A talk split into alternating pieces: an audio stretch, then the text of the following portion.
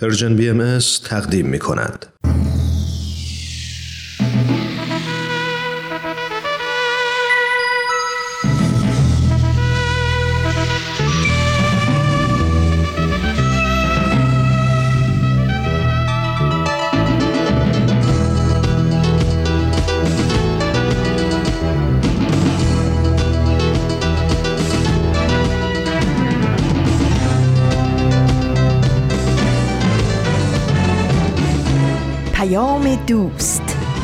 برنامه ای برای تفاهم و پیوند دلها.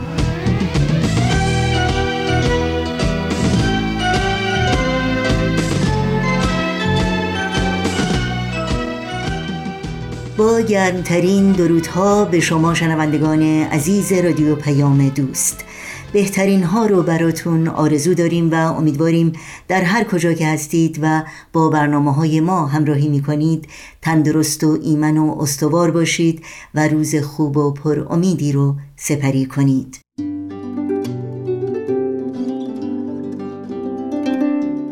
نوشین هستم و همراه با همکارانم میزبان پیام دوست امروز چهارشنبه 22 شهریور ماه از تابستان 1402 خورشیدی برابر با 13 ماه سپتامبر از سال 2023 میلادی.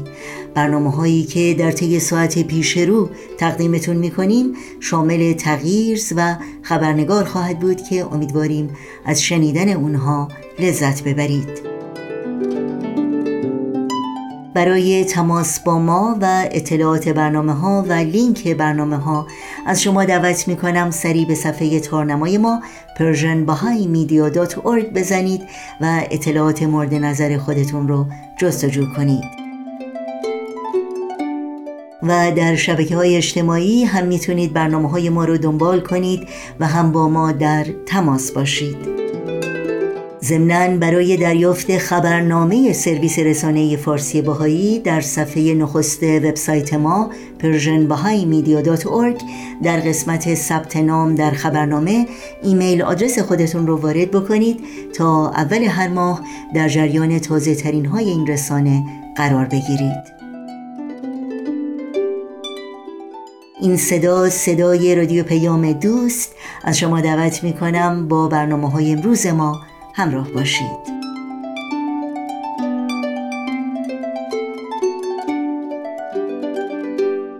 تغییرز اولین بخش پیام دوست امروز ماست که با هم میشنویم.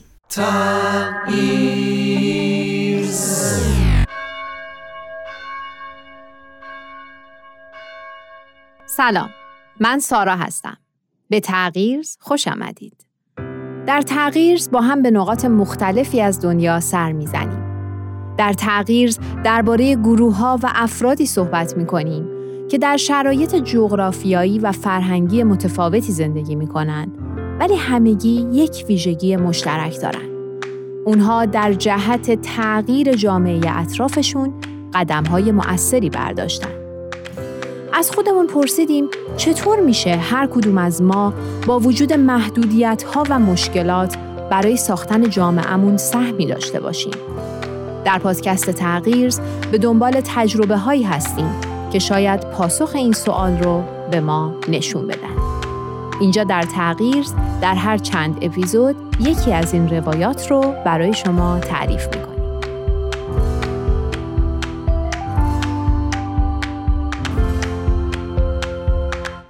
در دو اپیزود قبلی راجع به مؤسسه آشوکا صحبت کردیم. یک مؤسسه بین المللی که هدف اصلی اون ایجاد تغییرات اساسی در جهان هست.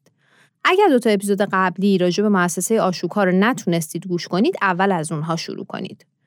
توی این اپیزود می‌خوایم درباره یکی دیگه از زمینه های فعالیت این مؤسسه صحبت کنیم.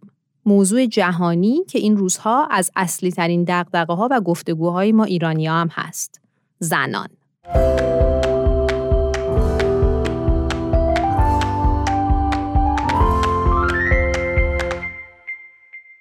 وقتی به پیشرفت فکر می کنیم، وقتی به تغییر و رشد فکر می کنیم، چه عناصری رو لازم می دونیم؟ مؤسسه آشوکا یک تعریف ارائه میده. میگه که ما برای تغییر در سطح یک جامعه به سه عنصر نیاز داریم. اول افزایش تعداد افرادی که می‌خوان تغییرات اجتماعی رو ایجاد بکنن. دوم، افزایش ظرفیت جامعه برای پذیرفتن و ادامه دادن مراحل پیشرفت و توسعه و سوم تغییر در باورها و ارزشها و نحوه تعاملات موجود در جامعه. آشوکا معتقد در این نوع تعریف از پیشرفت و موفقیت زنان نقش سازنده ای دارن. اونها از طریق این عنصر می‌تونن راه حل پایدارتری برای مشکلات جهان پیدا بکنن. یک جنبشی رو این مؤسسه را انداخته به نام جنبش وایز که در اون زنان کارآفرین اجتماعی مشغول به فعالیت هایی هستند که هر کدوم به طریقی به یکی از این عناصر لازم برای پیشرفت کمک می‌کنن. تو این اپیزود می‌خوایم داستان یکی از اونها رو مرور بکنیم.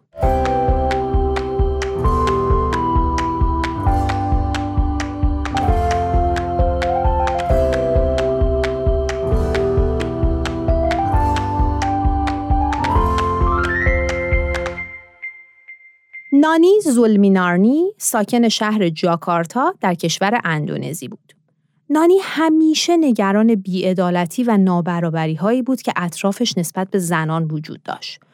اون فکر می‌کرد مثل اینه که زنان نامرئی هستند در جامعه. وجود دارن ولی قوانین و مقررات و عرف جوری هست که انگار وجود ندارن. و همه این مشکلات برای زنان سرپرست خانوار بیشتر از بقیه زنان بود. وقتی در سال 2000 خودش از همسرش جدا شد و انگی که به زنان مجرد در زمینه های اجتماعی، اقتصادی و قانونی زده میشه رو تجربه کرد، بیش از قبل متوجه مشکلات زنان سرپرست خانواده شد و می‌دونست که میلیون ها نفر هستند که در چنین شرایطی زندگی می‌کنن. بنابراین تصمیم گرفت برای تغییر شرایط کاری انجام بده.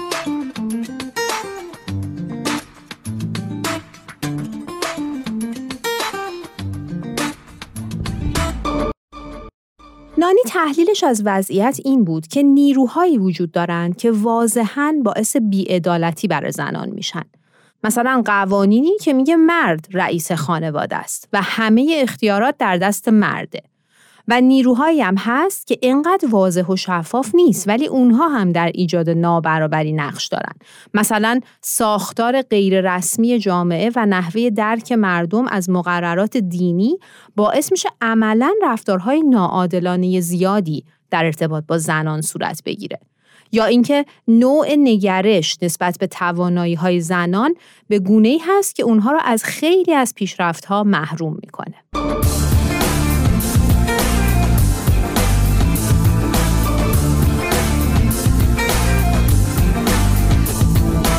نانی یک مؤسسه تأسیس کرد به نام پیکا و در این مؤسسه سعی کرد راه حل‌هایی برای هر دو مشکل موجود یعنی تغییر سیستم و ساختارها و همینطور تغییر در سطح بینشها و فرهنگ به وجود بیاره.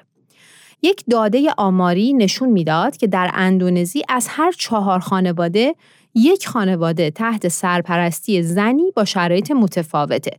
یعنی زنی که یا بیوه هست یا مطلقه یا مجرد یا رها شده یا در یک ازدواج چند همسری قرار داره. و اکثر این زنها تجربه های مشابهی دارند از نگاه و قضاوت جامعه نسبت به خودشون. نانی مسیر رو شروع کرد به سمت ترویج و پذیرش عدالت، برابری و دیده شدن. اون برای این مسیر یه برنامه داشت. یکی از اولین کارهایی که کرد این بود که کمک کرد زنان تصورشون از خودشون تغییر بکنه. نانی یک جنبش را انداخت که توی اون جنبش خانم ها بیان و داستانهای خودشون رو تعریف کنن. در واقع از قدرت داستانگویی استفاده کرد تا روایت ها با دید جدیدی مشاهده بشه و نیاز به تغییر ساختار و سیستم در این روایت ها واضح باشه. یه کار دیگه ای که کرد این بود که زنانی که به شغل نیاز داشتن رو در مؤسسه استخدام کرد و ماها به اونها آموزش هایی داده شد تا دانش و ابزارهای لازم برای مستند کردن وضعیت زنان در اندونزی رو کسب کنند و اونها این مستندسازی ها رو انجام دادن و بعد به دولت ارائه دادن.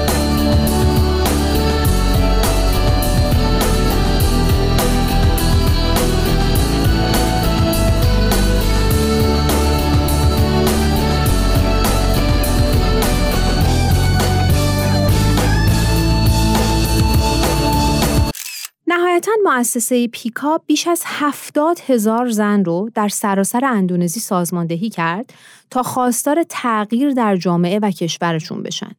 نانی متوجه شد که وقتی زنان تجربیات خودشون رو چه از مبارزات چه از دستاوردهاشون به اشتراک می‌ذارن بهشون کمک میشه که لایه های قدرتی رو که زندگی اونها رو کنترل می‌کنه بهتر بشناسن و چگونگی تغییر اون لایه ها رو بتونن تجسم بکنن. یکی دیگه از کارهای خیلی جالبی که نانی و مؤسسه پیکا کردن این بود که از طریق تحقیقات و ثبت مستندات متوجه شدن که یک دلیل مهم که باعث میشه زنان زیادی در جامعه دیده نشن و به نوعی نامرئی باشن قانون ازدواجی بود که از چند دهه قبل در اندونزی اجرا می‌شد و همه هویت و حقوق زنان وابسته به همین قانون هست. ولی مشکل این بود که حدود 60 درصد ازدواج ها ثبت نمی‌شد. چرا؟ چون در خیلی از مناطق اطلاعات کافی برای نحوه ثبت این ازدواج ها وجود نداشت. یا مثلا هزینه ثبت برای بعضی از مردم خیلی زیاد بود. یا محل ثبت ازدواج از محل زندگیشون فاصله قابل توجهی داشت. بنابراین بعد دنبال یه راهی برای مشکل ثبت ازدواج میگشتن. نانی و مؤسسه شروع به اقداماتی کردند که هدفش این بود که همه زنان بتونن در جامعه دیده بشن، به حساب بیان و نتیجتا بتونن از حقوقشون برخوردار بشن. اونها موفق شدن کمک کنن و حمایت های انجام بدن تا اصلاحاتی در سیستم ایجاد بشه. یک دادگاه سیار برای روستاهای سراسر اندونزی راه انداختن تا نماینده های قانونی به جاهایی که مردم دسترسی به دادگاه ها برای ثبت ازدواج ندارن یا خیلی این دسترسی براشون سخته فرستاده بشن. حتی اونا موفق شدن که مقرراتی رو تصویب بکنن که جوامع کم درآمد رو از هزینه های بالا برای ثبت ازدواج معاف کنه.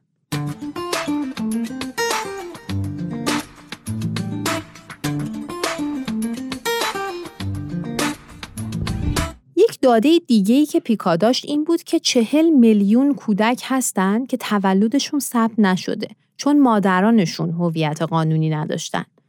مؤسسه پیکا فعالیت هایی کرد که نهایتا منجر به این شد که سیستم خدمات یک مرحله ایجاد بشه که در اون نه تنها ازدواج و طلاق بلکه تولد این کودکان هم ثبت بشه تا بعدش بتونن شناسنامه دریافت کنن. در ماه جوان 2020 فعالیت های مؤسسه عملا در سیاست گذاری های دولت تاثیرات خودش نشون داد. بر اثر فداکاری های نانی و تیمش در مؤسسه پیکا 19 میلیون زن سرپرست خانوار به رسمیت شناخته شدند و حمایت مالی که شایسته و مورد نیازشون بود رو دریافت کردند. اونا از نظر موقعیت اجتماعی هم شرایطشون تغییر کرد چون حالا که زنان سرپرست خانوار به رسمیت شناخته می شدن می‌تونستن در تمام جلسات روستایی که در گذشته فقط با حضور مرد تشکیل می شد شرکت کنند.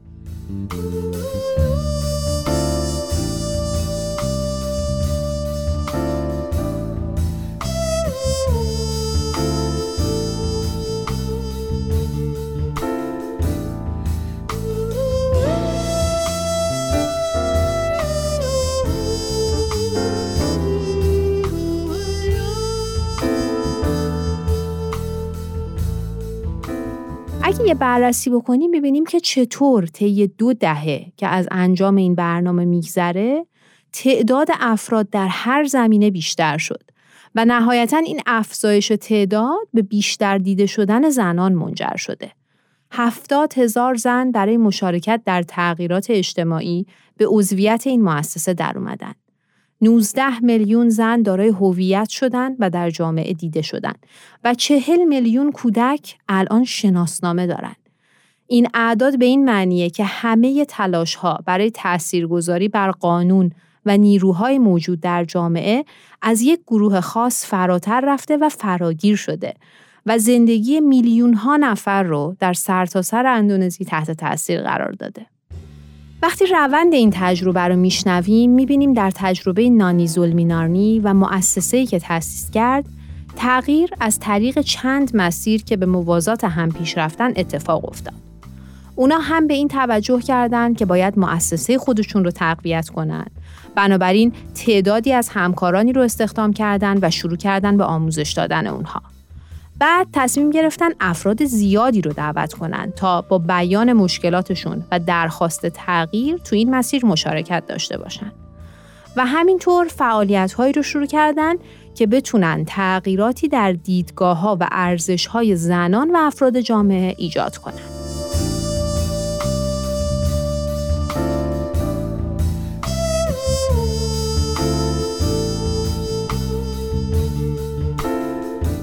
این داستان یک روایت از چندین فعالیتی هست که در رابطه با حقوق زنان در مؤسسه آشوکا انجام شده.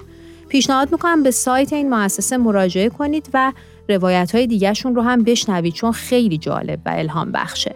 روایت هایی که تو نقاط مختلف دنیا و تو شرایط خیلی متفاوت انجام شده. آدرس سایت رو براتون توی توضیحات پادکست می‌ذارم.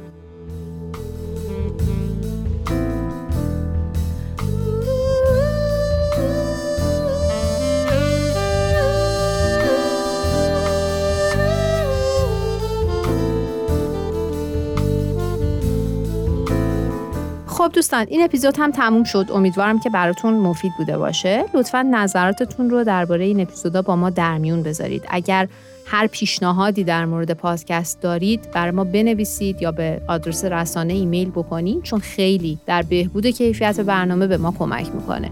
و اگر از این برنامه خوشتون میاد به دوستانتونم معرفی بکنید. ممنون.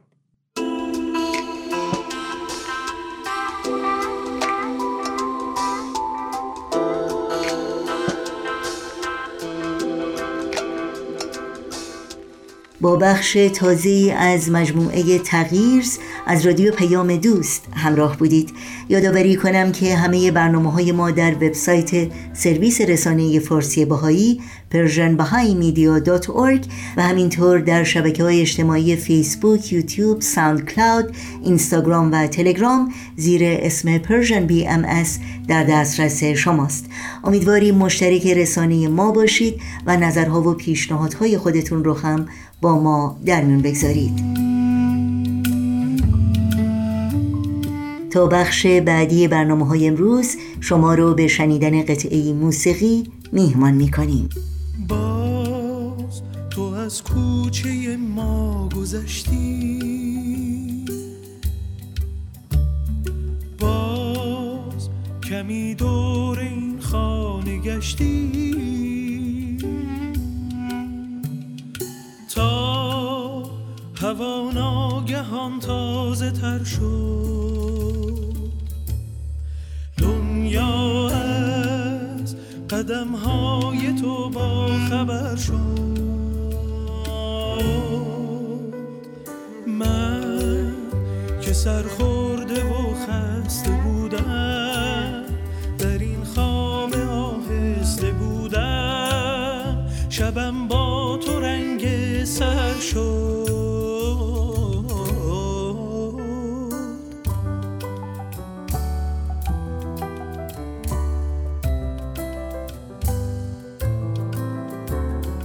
در این بخش از برنامه های این چهارشنبه رادیو پیام دوست از شما شنوندگان عزیز دعوت می کنم با خبرنگار همراهی کنید.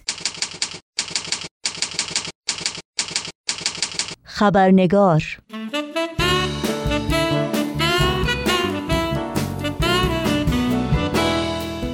اما دکتر نگری توحیدی می‌گوید انواع ستم ها در هم تنیدند و دلایل مشابه دارند. و اینکه مفهوم آپارتاید در حال گسترش است. اگرچه زمانی تنها بر اساس نژاد اعمال می‌شد امروز هر خصلتی که با زورگویی و به خاطر تفاوتها انسانها را از مزایا و حقوق انسانی و اجتماعی محروم کند یک نوع آپارتاید سازی است. یک نوع دیوارکشی بر اساس یک تفاوت. این تفاوت در مورد زنان جنسیت و در مورد بهاییان مذهب است. در برنامه امروز دکتر نگره توحیدی با ما در مورد کمپین داستان ما یکیست و تلاش زنان و شهروندان ایران برای تحقق عدالت و برابری گفتگو می کنند نوشین آگاهی هستم. به شما در هر کجا که با ما همراه هستید صمیمانه خوش آمد میگم و خبرنگار این چهار شنبه رو تقدیم می‌کنم. در این برنامه خبرنگار میزبان دکتر نگره توحیدی جامعه شناس، محقق و استاد مطالعات جنسیت و زنان در دانشگاه ایالتی کالیفرنیا نورتریچ هستیم. از شما دعوت می کنم در ادامه برنامه با ما همراه باشید.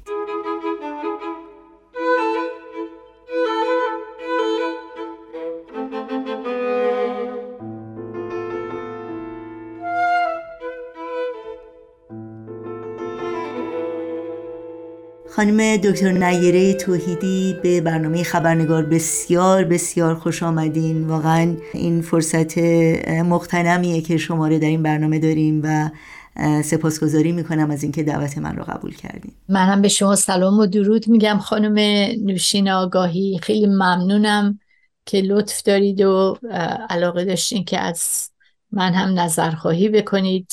خیلی از این مصاحبت قدردان هستم. قربان شما خیلی ممنون. خانم دکتر توحیدی همونطور که اطلاع دارید از اول ماه جون یک کمپینی آغاز شده که من شخصا برنامه خبرنگار خودم رو که یک برنامه هفتگی هست اختصاص دادم به برجسته کردن اهداف این کمپین که یکی از اونها گرامی داشته تلاش ها و فداکاری های زنان هست.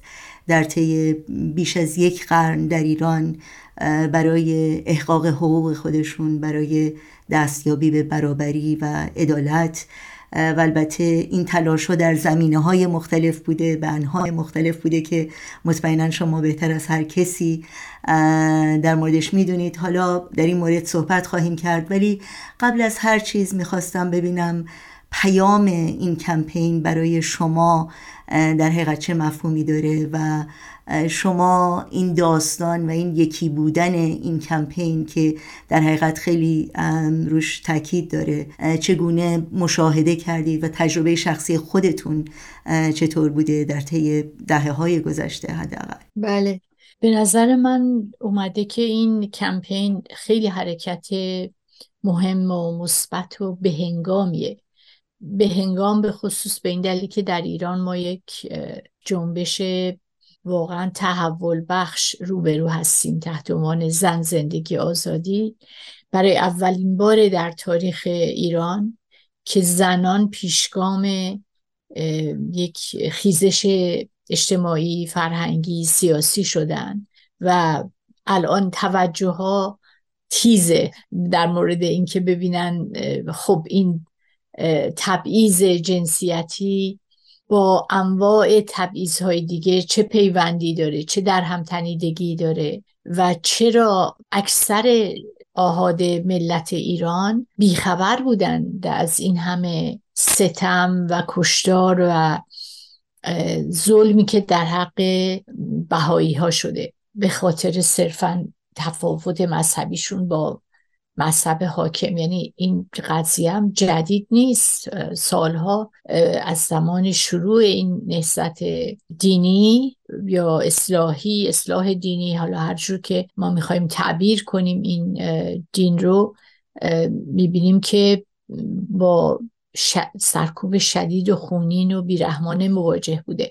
خب این که یک دفعه مثلا می‌بینیم میشنویم خیلی ها میگم اینو نمی‌دونستن. من با چند نفر مثلا وقتی اینو فرستادم تو ایمیل لیستم به دی لینک کمپین داستان ما یکیست و تو فیسبوک هم, هم گذاشتم. دیدم خیلی اصلا نمی‌دونستن که چهل سال پیش مثلا فرض کن در شیراز حالا جاهایی متعدد بوده ولی این نمونه خیلی دیگه واضح و آشکاره که بیست و چند نفر بیست و دو نفر گویا بهایی رو اعدام می‌کنن که ده نفر اینا زن بودن. که اولا خود این ترکیب جالبه. خیلی گویاست که گویا فقط در اعدام و کشتار و سرکوبی که حکومت جمهوری اسلامی تصاوی جنسیتی رو رعایت می‌کنه. و ده نفر از اینا زنان در یک شب همشون اعدام میشن. ده نفر زنی که با هم تفاوت سنی دارن تفاوت های پیشینه دارن. و هیچ نه خشونت رو مرتکب شدن نه کسی رو کشتن. فقط به صرف عقیدهشون و اینکه پابرجا بودن روی اون عقیده تک تک اینا گفتن بله من بهایی هستم و نمی‌خوام منکر بشم و اینا رو ادام کردن. آخه یه ذره اگه فکر کنه انسان در قرن 21 که ده تا زن بیگناه حالا به اضافه چه می‌دونم ده دوازده سیزده تا مرد حالا اونم سوا ادام کردن. این واقعا فاجعه است. یعنی اولا جلب توجه به این واقعیت توجه بین المللی به نظر من خیلی لازمه. فقط هم در ایران نه. که نه تنها خودش یک حرکت مثبت و لازم و ضروریه بلکه لحن و روی کردی که این کمپین داشته. من واقعا به هموطنان بهاییم تبریک میگم که شاید اولین بار می‌بینم که اینقدر پیوند دادن خودشون ستم به بهاییان رو با ستم به سایر گروه های اجتماعی. وقتی این عنوان زیبا و بسیار پرمعنا رو میگن داستان ما یکیست یعنی که انواع ستم ها در هم تنیده شده است و دلایل مشابه داره. اگه یکی به خاطر های جنسیش حق انتخابش سبک زندگیش دستگیر میشه شکنجه میشه زندان میشه حتی کشته میشه مثل محسا ژینا امینی و بعد اون فاجعه که در اثر اعتراض به این کشته شدن شروع شد و 500 نفر حداقل ما می‌دونیم که کشته شدن فقط به خاطر اینکه اعتراض کردن. نه مسلسل دستشون بود نه جایی رو داغون کردن نه کسی رو کشتن. فقط اعتراض کردن به این ظلمی که به ژینا امینی شد و به ظلمی که چهل و چند ساله به همه زنها داره میشه. خب اینکه بهایان به درستی قتل این ده تا زن رو در یک شب پیوند دادن به داستان ستم کشیدگی زنان ایران در به خاطر زن بودنشون یا کارگران ایران به خاطر اعتراض برای حق کارگریشون یا اقلیت های قومی به خاطر تبعیضات قومیشون یا دراویش به خاطر اعتقادات مذهبیشون.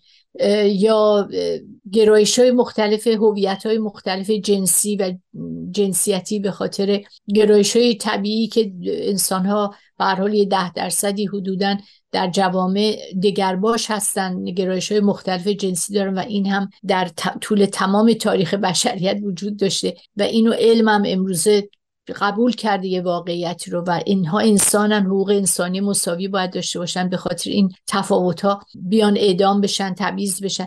همه این در هم تنیدگی رو این کمپین داستان ما یکیست داره مطرح می‌کنه. بسیار مهمه. اینکه این کمپین به این اصل مهمی که امروز در جنبش های اجتماعی تکیه میشه روش که در این حال که ما می‌دونیم هر جنبش یک گروه خاصی رو داره تمرکز روش داره ولی این جنبش ها و این ستما همگی با هم در هم تنید است.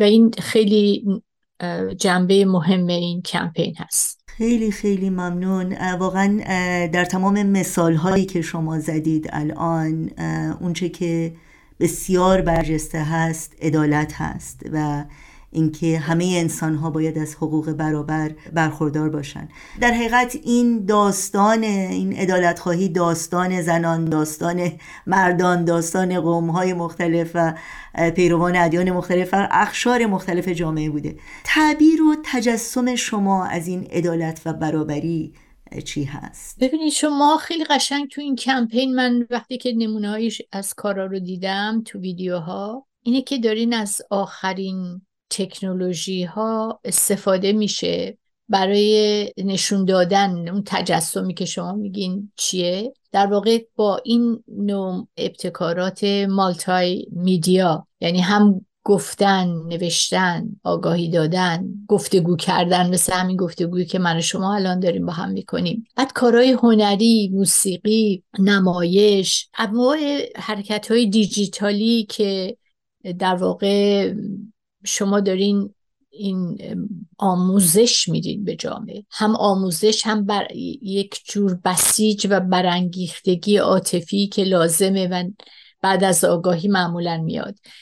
گاهی اوقات خشم اولین عکس عمل عصبانیت از وقتی ما یه جنایت رو می‌بینیم یک قلدری رو می‌بینیم علیه یکی دیگه بی اختیار عصبانی میشیم ناراحت میشیم و می‌خوایم یه کاری براش بکنیم. و خب این رو کانالیزه کردن که به جای خشم تخریبی این به یک حرکت سازنده و اصلاحی و تحول خواه تبدیل بشه و حرکت های فردی در این حال که لازم مهمه به حرکت های جمعی و متشکل و سازمان داده شده تبدیل بشه.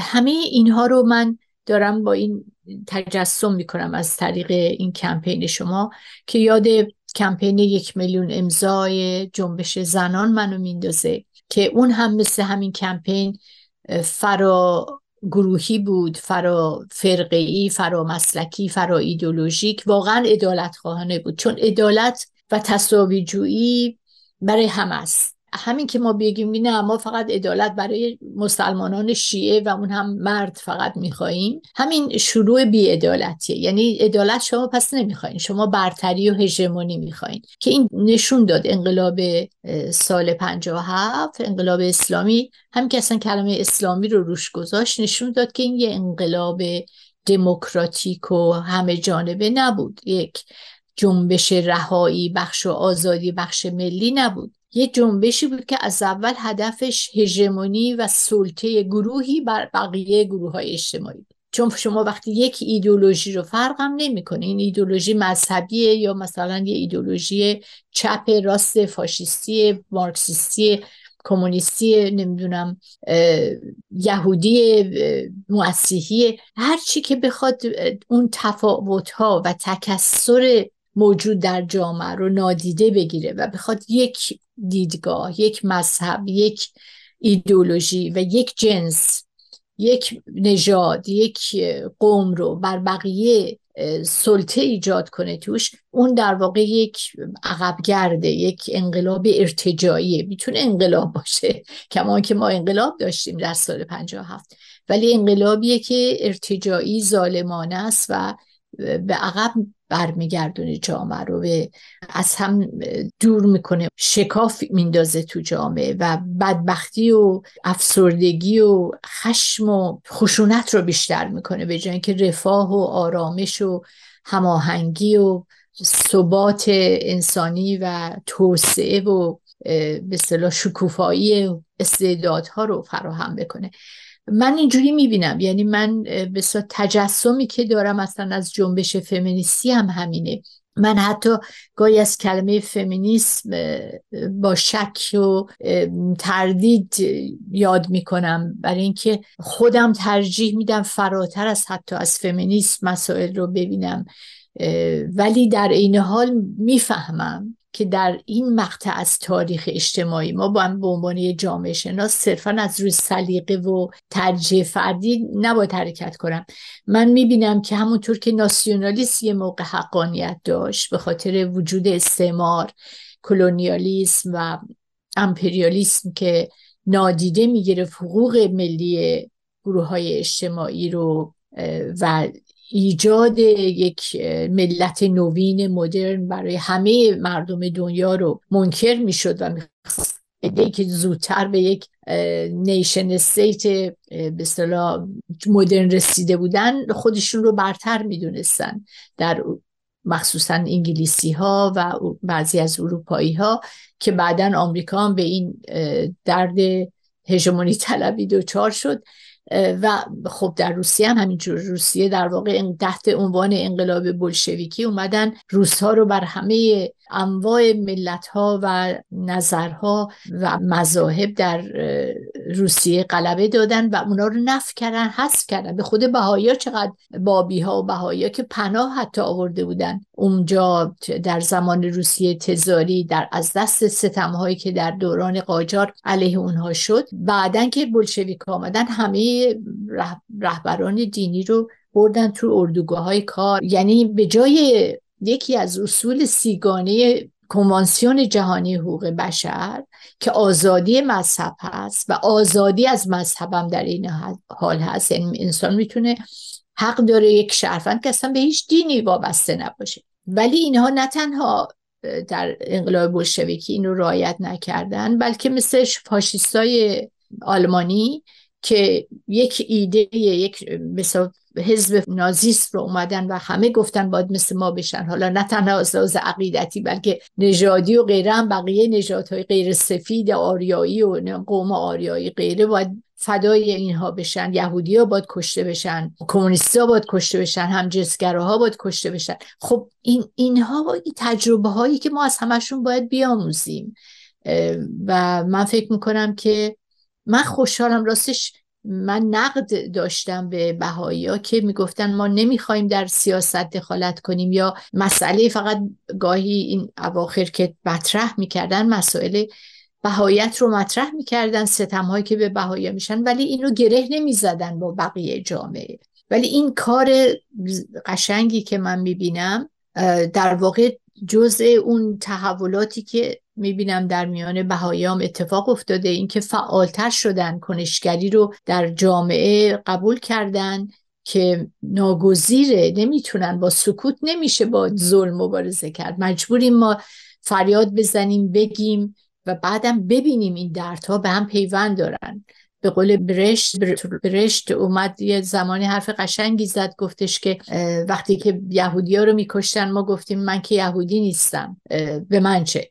بعد که اومدن هم ها رو کشتن گفت ما که هم جنسگرا نیستیم پس به من چه مسئله من نیست. بعد نمی‌دونم مادن مسیحا رو بعد, بعد یه دفعه به من رسید که نه یهودی بودم ولی به خاطر نمی‌دونم عقیدم فقط به خاطر اینکه فاشیست نبودم اومدن منم بردن دستگیر کردن. و دیگه فریاد رسی نبود. همه رو سرکوب کرده بودن.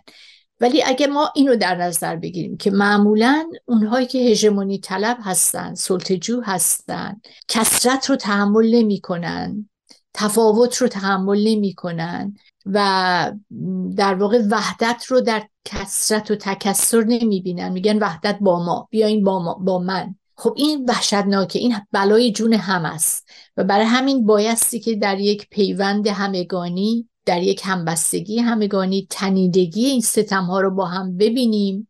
اونچه که در جنبش فمینیستی به درستی بهش intersectional میگن یا با یک رویکرد intersectional یا اون اصل intersectionality یعنی تقاطع انواع ستم با هم دیگه. که معمولا افراد در جامعه یک سلسله مراتبی ایجاد شده واقعیت جوامع مدرن هم حتی هست. حالا در جوامع قدیمی که حتی بیشتر بود این سلسله مراتب ها خیلی به اصطلاح الهی و قانونی هم تلقی شد حالا مثلا مخالفشن لااقل و هی به طرف کم کردن این سلسله مراتب داریم ما میریم.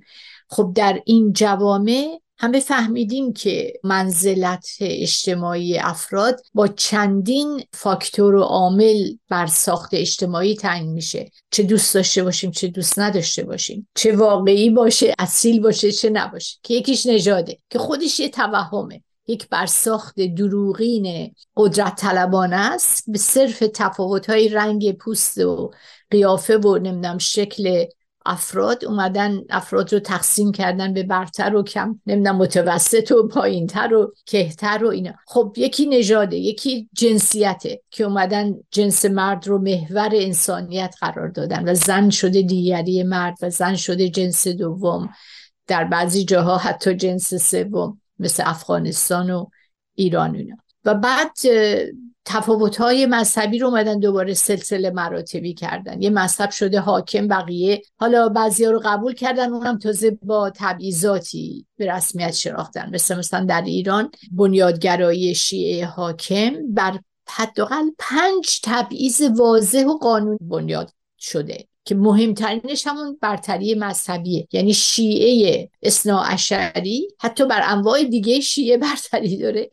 و بر انواع دیگه مسلمانی برتری داره. پس مذهب یکیشه بعد ولایت فقیه. یعنی اگه شما به ولایت فقیه معتقد نباشی حتی شیعه هم باشی مردم باشی باز جز خودی ها نیستی. و بعد جنسیت که زن باشی خیلی از کار حقوق نداری. قانونا شامل تبعیض میشه. و بعد یکی مقام روحانیت بودن. یعنی یه قشر روحانی یک کاست برتر. مثل کاستی اینا اصلا دادگاه های خودشون رو دارن امتیازات خودشون رو دارن و البته که تو خود اونا هم شکاف ایجاد شده که اونهایی که ولایت فقیه رو قبول دارن رو البته تبعیضات و امتیازاتی دارن که روحانیون مستقل ندارن. برای همینم الان ما می‌بینیم که اتفاقا در مبارزات اجتماعی ما بخشی از روحانیت به طرف مردم اومدن طرف مردم هستن. حتی بعضیاشون حقوق شهروندی و حقوق بشری بهایی رو قبول کردن.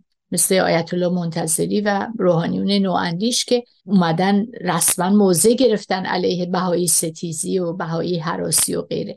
می‌خوام بگم که این پنج تا مبنا رو اینا حتی رسما توی قانون اساسی و غیره گذاشتن و در الان که آپارتاید جنسی رو با این لایحه جدید به خصوص که گسترش میدن به کل جامعه. یعنی فقط زنی که هجاب قانونی و اسلامی که اینا تعریف می‌کنن رو رایت نکنه نه تنها خودش بایستی جریمه بشه تنبیه بشه مجازات بشه شغلش رو از دست بده و چندین نوع دیگه تنبیه و کیفر. بلکه افرادی که به اون زن سرویس میدن مثلا کارمند بانکی که سرویس میده بهش و فروشنده مغازه که به اینا حاضر میشه جنس بفروشه به کل جامعه هم دارن بس میدن. از طریق کنترل زنان و زورگویی و اچهاف و تحمیل یک سبک زندگی به زنان دارن کل جامعه رو کنترل می‌کنن و زورگویی می‌کنن و در واقع همونطور که اخیرا کارشناسان سازمان ملل به درستی و خوشبختانه اینو گفتن این لایحه در واقع آپارتاید جنسی رو در ایران داره نهادینه می‌کنه. و از اونجا که داره مبارزه جهانی میشه علیه آپارتاید و حتی مفهوم آپارتاید داره گسترده میشه. قبلا نژاد بود وقتی که در آفریقای جنوبی آپارتاید به وجود اومد الان هر خصلتی رو که من فکر کنم شاید حتی در مورد بهاییام این رو یه نوع آپارتاید رو بتونیم به کار ببریم. یعنی اگه شما رو به خاطر تفاوت مذهبی بیان از یه سری مزایا و حقوق انسانی و اجتماعی محروم کنن. یه نوع آپارتاید سازی دیگه. یه نوع دیوار کشیدن بر اساس یه تفاوته. حالا این تفاوت در مورد زنان جنسیته در مورد بهایی ها مذهبه. یعنی ما از حتی از طریق concept آپارتاید که الان خوشبختانه داره روش کار میشه کمپین میشه که این concept رو بسط بدیم. فقط نژاد نباشه. اینو اگه بسط داده بشه سازمان ملل به تدریج رو قبول کنه از لحاظ بین میشه ایران رو اصلا به محکمه کشوند که داره آپارتاید ایجاد کرده. آپارتاید جنسی آپارتاید مذهبی. به چه حقی باید بیان بهایی ها رو به خاطر بهایی بودن؟ از حقوقش رو محروم کنن. برای همینه که واقعا این کمپین خیلی به هنگامه از لحاظ تاریخی. زمانش واقعا رسیده و خوشحالم که بهاییان فعالتر شدن. همراهان عزیز خبرنگار به علت کمبود وقت باید از شما تقاضا بکنم تا ادامه گفتگوی ما با دکتر نگره توحیدی رو در برنامه هفته آینده همین روز و همین ساعت از رادیو پیام دوست دنبال کنید.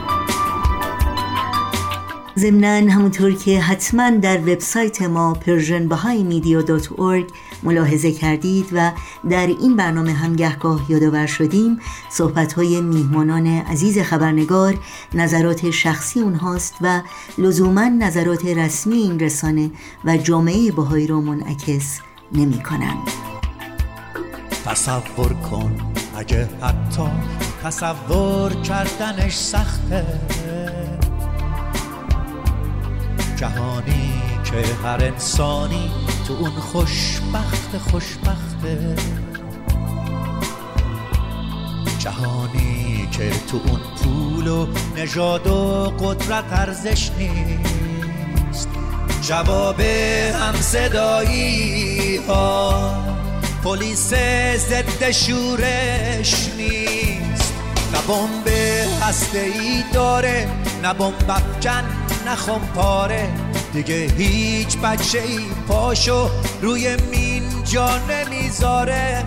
همه آزاد آزادن همه بی درد بی دردن. تو روزنامه نمی‌خونی نهنگا خودکشی کردن.